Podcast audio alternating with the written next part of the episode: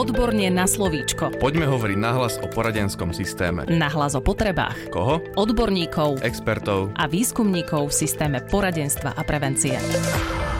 Vítajte v ďalšom podcaste Odborne na slovíčko, ktorý pripravuje Výskumný ústav detskej psychológie a patopsychológie pre odborných a pedagogických zamestnancov na školách a v poradniach v celom systéme výchovného poradenstva a prevencie.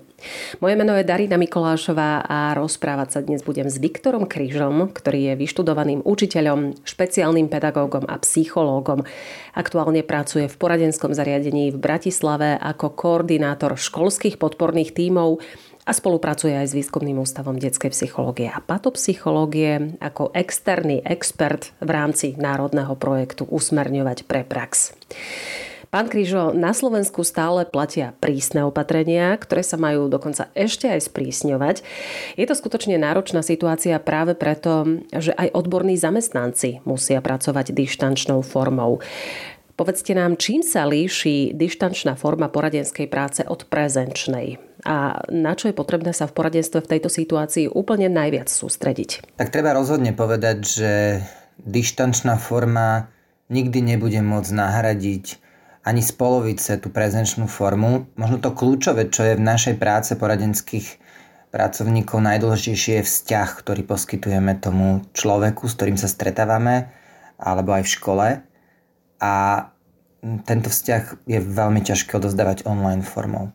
A to je to, prečo sa možno aj zvyšuje tá depresivita, prečo sa zvyšuje suicidialita u detí, ale aj u dospelých, prečo sa zvyšuje násilie, že tak deťom, ako aj, aj učiteľom, ako aj rodičom, ako aj všetkým ľuďom chýba častokrát ako keby tá veľká paleta alebo rôznorodosť vzťahov, na ktoré boli zvyknutí. Mnohé tie, teraz to tak nazvem tak trochu odborne, mnohé tie nervové spojenia celé tie siete, ktoré sú inervované s jednotlivými typmi ľudí, s ktorými sa denne stretávame, alebo sme zvyknutí, alebo boli sme zvyknutí doteraz sa stretávať, tak celé takéto siete vzťahov s rôznymi ľuďmi sa teraz už takmer rok sú není inervované. To znamená, ľudia mnohé tie vzťahové väzby nesaturujú tou interakciou s tým človekom a to sú tak deti medzi sebou vo svojich rovesnických vzťahoch, to sú tak deti s dospelými a to sú tak celé tie siete, kde sa ľudia prepájajú. Nikdy nebude možné v online forme nahradiť tento typ vzťahu, kde náš zrak, náš sluch, na, naše pocity, naše prežívanie tu a teraz naživo sa proste deje a nejakým spôsobom aj náš mozog takýmto spôsobom reaguje na túto osobnú interakciu. Takže rozhodne tá zmena, ktorá dnes tu je, je tu na stole, a sme s ňou konfrontovaní už niekoľko mesiacov, už takmer rok. Tá zmena je zásadným a výrazným zásahom do tej socializácie, do toho rozvoja osobnosti v interakcii s tými druhými u detí a samozrejme, že aj v tej interakcii s tými dospelými kľúčovými, ktorí sa o tie deti v tých školách starajú. Istotne sa zmenilo okrem samotnej tejto interakcie samozrejme aj formy práce. Určite možno povedať aj o tom, že sú tu aj benefity. Je, že ľudia sa naučili efektívnejšie fungovať, naučili sa byť viac v kontakte, ja neviem, tak poradenský ako aj školský či psycholog, špeciálny pedagóg, začali viac komunikovať, či už s rodičom, či už aj s tými samotnými deťmi, ale aj teda s ostatnými kolegami, učiteľmi. Čiže rozhodne, ak sa nám podarí deti opäť vrátiť do škôl, v nejakom dohľadnom čase a podarí sa nám včas podchytiť všetky tie sociálno-patologické javy, ktoré prichádzajú ako následok tejto pandémie, tak určite budeme z toho vedieť vyťažiť aj tie pozitívne veci. Tak určite sa zefektívnila, možno sme sa zamerali viac namiesto diagnostiky a takého toho zamerania na výkon sa posúvame viac k tým veciam, ktoré sú dôležitejšie, to znamená na to, že ako sa tí druhí ľudia majú, máme potrebu možno zdieľať aj také informácie, ktoré sme predtým nezdielali. Poradenské zariadenia zastrešujú širokú škálu odborných činností, ktoré z nich je možné vykonávať efektívne aj dištančne a naopak, ktoré činnosti sú zase na realizáciu v online forme veľmi náročné. Áno, poradne rozhodne sa venujú širokej palete činností. To, čo rozhodne je veľmi ťažké ťažké v tejto pandemickej dobe vykonávať zo strany práve poradenských zariadení prevencia. Áno, dá sa to samozrejme, ale rozhodne to je mimoriadne náročné ale nie len teda prevencia, ale aj intervencia detí, klientov, ktorí majú veľmi ťažké prežívanie. Ak máte vytvorený vzťah, ak pracujete s nejakým klientom dlhodobo, máte vytvorený vzťah, tak sa dá ako keby prejsť aj na online formu práce čiastočne. Ale ak prichádza dieťa práve v tomto náročnom, ťažkom období ako nový klient a má vytvárať prvý kontakt a vzťah online formou, tak to je absolútne nedostačujúce. Na to, aby mohlo zažívať dôveru, bezpečie, pretože povedzme si na rovinu, to bezpečie vytvára aj samotný priestor. Keď to dieťa vstupuje do tých poradenských priestorov a vy máte kanceláriu, v ktorej poskytujete tomu dieťaťu istý komfort, isté bezpečie toho, že zatvárate dvere, nevstupuje tam rodič, keď e, potrebujete možno s dieťaťom hovoriť o jeho prežívaní, alebo nie je tam zvyšok, to pri tom online priestore priestore, ako keby aj to dieťa si je vedomé, že nemá s vami kontakt, nemôže tak otvorene a dôverne s vami rozprávať možno o tom svojom prežívaní, o tých svojich ťažkostiach. Čiže rozhodne aj prevencia, aj intervencia sa veľmi ťažko vykonávajú práve v online forme. Poradenstvo je možné poskytovať, určite je teraz aj väčší priestor na nejaké poskytovanie informácií, na vzdelávanie. Prebieha veľké množstvo online vzdelávaní, ktoré napríklad pre poradenských zamestnancov je veľmi ťažké realizovať v bežnej prevádzke, pretože majú neskutočne veľa práce. Takže áno, ten benefit je tu, je tu benefit aj vo forme toho poradenstva, či už online, cez mail, kde sa tým rodičom alebo pedagógom dajú poskytovať rozličné informácie, materiály a štúdium a tak ďalej. Ako zamestnanec poradenského zariadenia ste v kontakte aj s odbornými zamestnancami na školách. Ako oni v súčasnej pandemickej situácii realizujú svoju činnosť. To, ako je to s odbornými zamestnancami na školách, akým spôsobom oni by mohli pracovať, alebo ako oni pracujú, ako neboli sme na to nikto pripravení, na tento typ práce a je, je jasné, že nás zasiahla tá pandémia nepripravených. Určite neexistuje a nechcem ani povedať, že existuje nejaká ideálna forma alebo ideálne podmienky. Naozaj je to o tom, že všetci sme do toho hodiny rovnako a nepomôžu nám ani diplomy, ani vysoké školy, ani výcviky terapeutické, pretože toto je úplne nová situácia, v ktorej potrebujeme, všetci sme v podstate na rovnaké štartovacie čiare, dokonca možno niekedy deti sú na tom aj lepšie, lebo sa v tom online svete vyznajú viac a teda niekedy aj pomáhajú pedagógom alebo tým odborným zamestnancom v realizovaní tých dištančných foriem. A prichádzajú možno s nejakými nápadmi, akým spôsobom sa cez WhatsApp a cez sociálne siete dá poskytovať nejaká podpora alebo zdieľať nejaké materiály materiály, skenovať a tak ďalej. To, akým spôsobom tí odborní zamestnanci dnes pracujú a môžeme to teda potom viac ešte rozvinúť, či už keď je jednotlivec alebo keď sú celé týmy, rozhodne je možné viac individualizovať prístup. To znamená, že ten odborný zamestnanec alebo pedagogický asistent má väčší priestor na to byť s jednotlivcom, môcť s ním ako keby tak viac individualizovať tú výučbu, že sa to tak, takýmto spôsobom ľahšie v tom online priestore organizovať a nachádzať tie rôzne možnosti. Tým, že sa aj zredukoval v mnohých školách rozvrh, tak sa vlastne je tam väčší priestor preto, aby bola poskytovaná tá individuálna podpora. Ale opäť tak ako v prípade toho poradenského procesu alebo intervenčného, si treba povedať, že aj v tej škole tí odborní zamestnanci veľmi ťažko môžu poskytovať e, nejaké typ intervencie, pokiaľ tam naozaj nie je bezpečie. To dieťa v tom online priestore iné, inak sa správa, iným spôsobom prejavuje sa a to, to sú všetko veci, že tam veľmi ťažko potom ako keby intervenčne podchytiť mnohé tie ťažkosti a prežívania a ani nechcú, veľakrát nechcú, keď to dieťa je na internete 6 e, hodín, okrem toho po večeroch hráva počítačové hry, tak ako ešte mu poskytovať vlastne navyše podporu odborného zamestnanca opäť online je v tomto kontexte trochu také ako keby až, až ironické by som povedal. Takže rozhodne sa tu osvedčili akési individuálne konzultácie, individuálna podpora zo strany odborných zamestnancov, ale teda ťažko možno hovoriť o nejakej intervencii. Možno ešte vnímam ako pozitívne, pokiaľ sa tí odborní zamestnanci zúčastňujú na hodinách. Je to ako keby istá forma, ako môžu byť účastní a môžu podporiť učiteľa priamo aj na vyučovaní.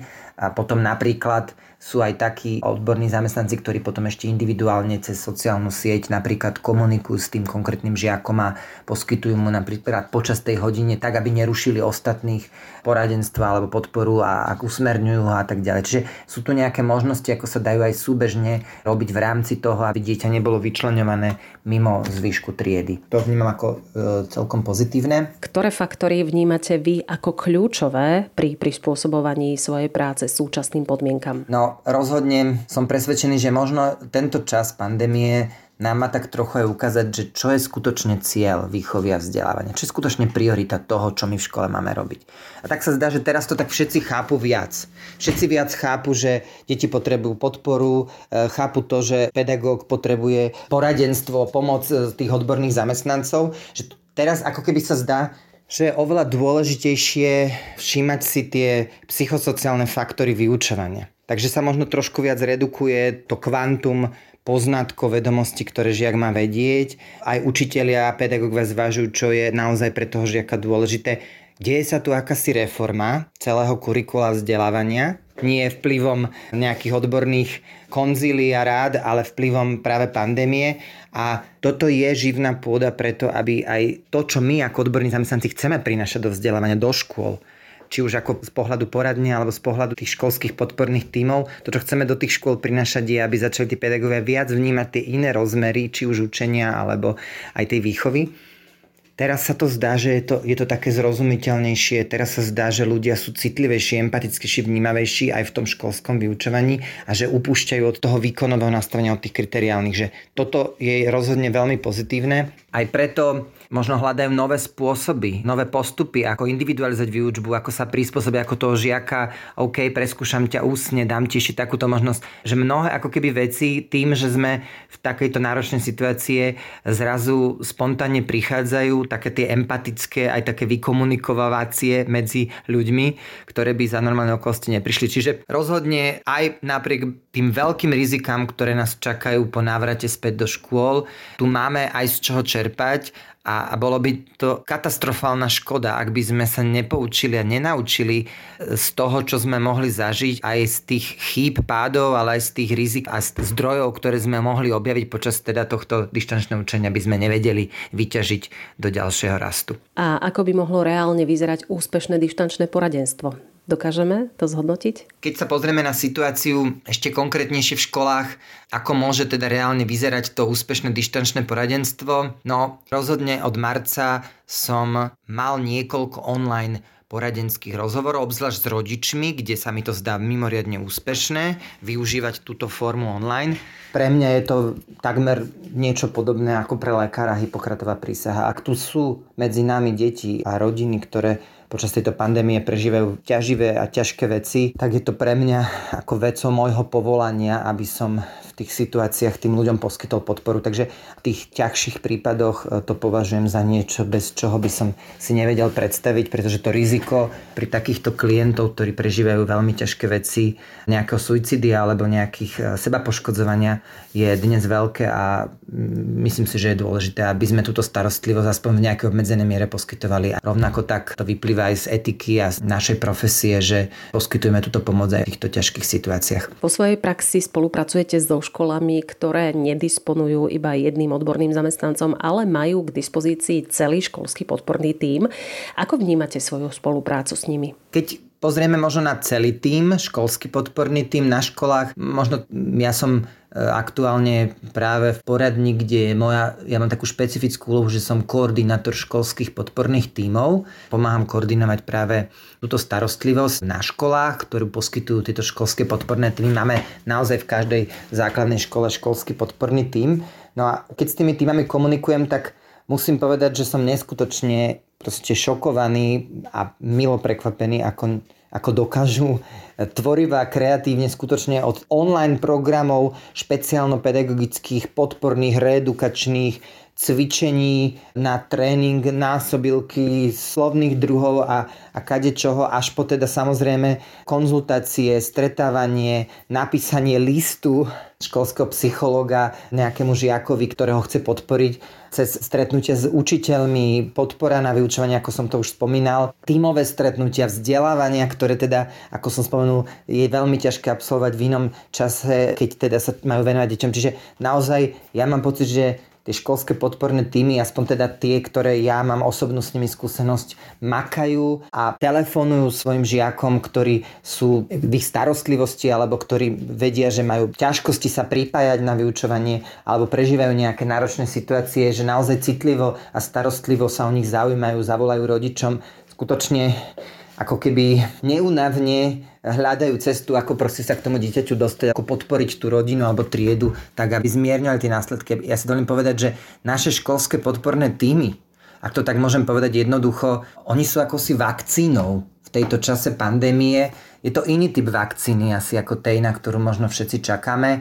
Je to typ vakcíny, kde oni tým najlepším možným pozitívnym spôsobom predchádzajú tomu, aby sa tá pandémia, možno ešte oveľa vážnejšia v niečom, tých psychických rizik, ktoré môžu nasledovať alebo budú nasledovať, aby ju vedeli takým preventívnym spôsobom interakciou, neustálým ako keby hľadaním toho dieťaťa a jeho prežívania mohli zabrániť. Ak by ste odborným zamestnancom mali odporučiť v tejto náročnej situácii len jednu jedinú prioritnú vec, na ktorú sa majú vo svojej práci zamerať, ktorá by to bola?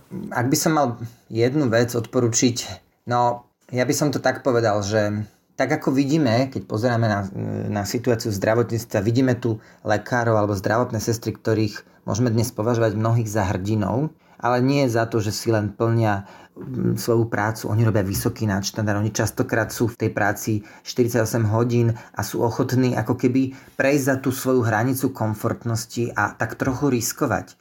Vieme, že sú aj lekári zdravotné sestry, ktoré položili svoj život v tých nemocniciach. Áno, áno, sami sa nakazili a položili svoj život. Je to hrdinstvo, je to neskutočné hrdinstvo. Lenže takíto hrdinovia sú aj v školstve. Takíto hrdinovia sú medzi našimi školskými psychológmi, špeciálnymi pedagógmi, našimi sociálnymi pedagógmi, učiteľmi a rodičmi, ale ich žiakmi, ktorí v tomto čase tejto pandémie neváhajú riskovať. Ja, ja by som chcel možno toto potrhnúť do slovo riskovať, že to riskovanie nemám na mysli, že aby si dali dole rúško a porušovali pandemické opatrenia.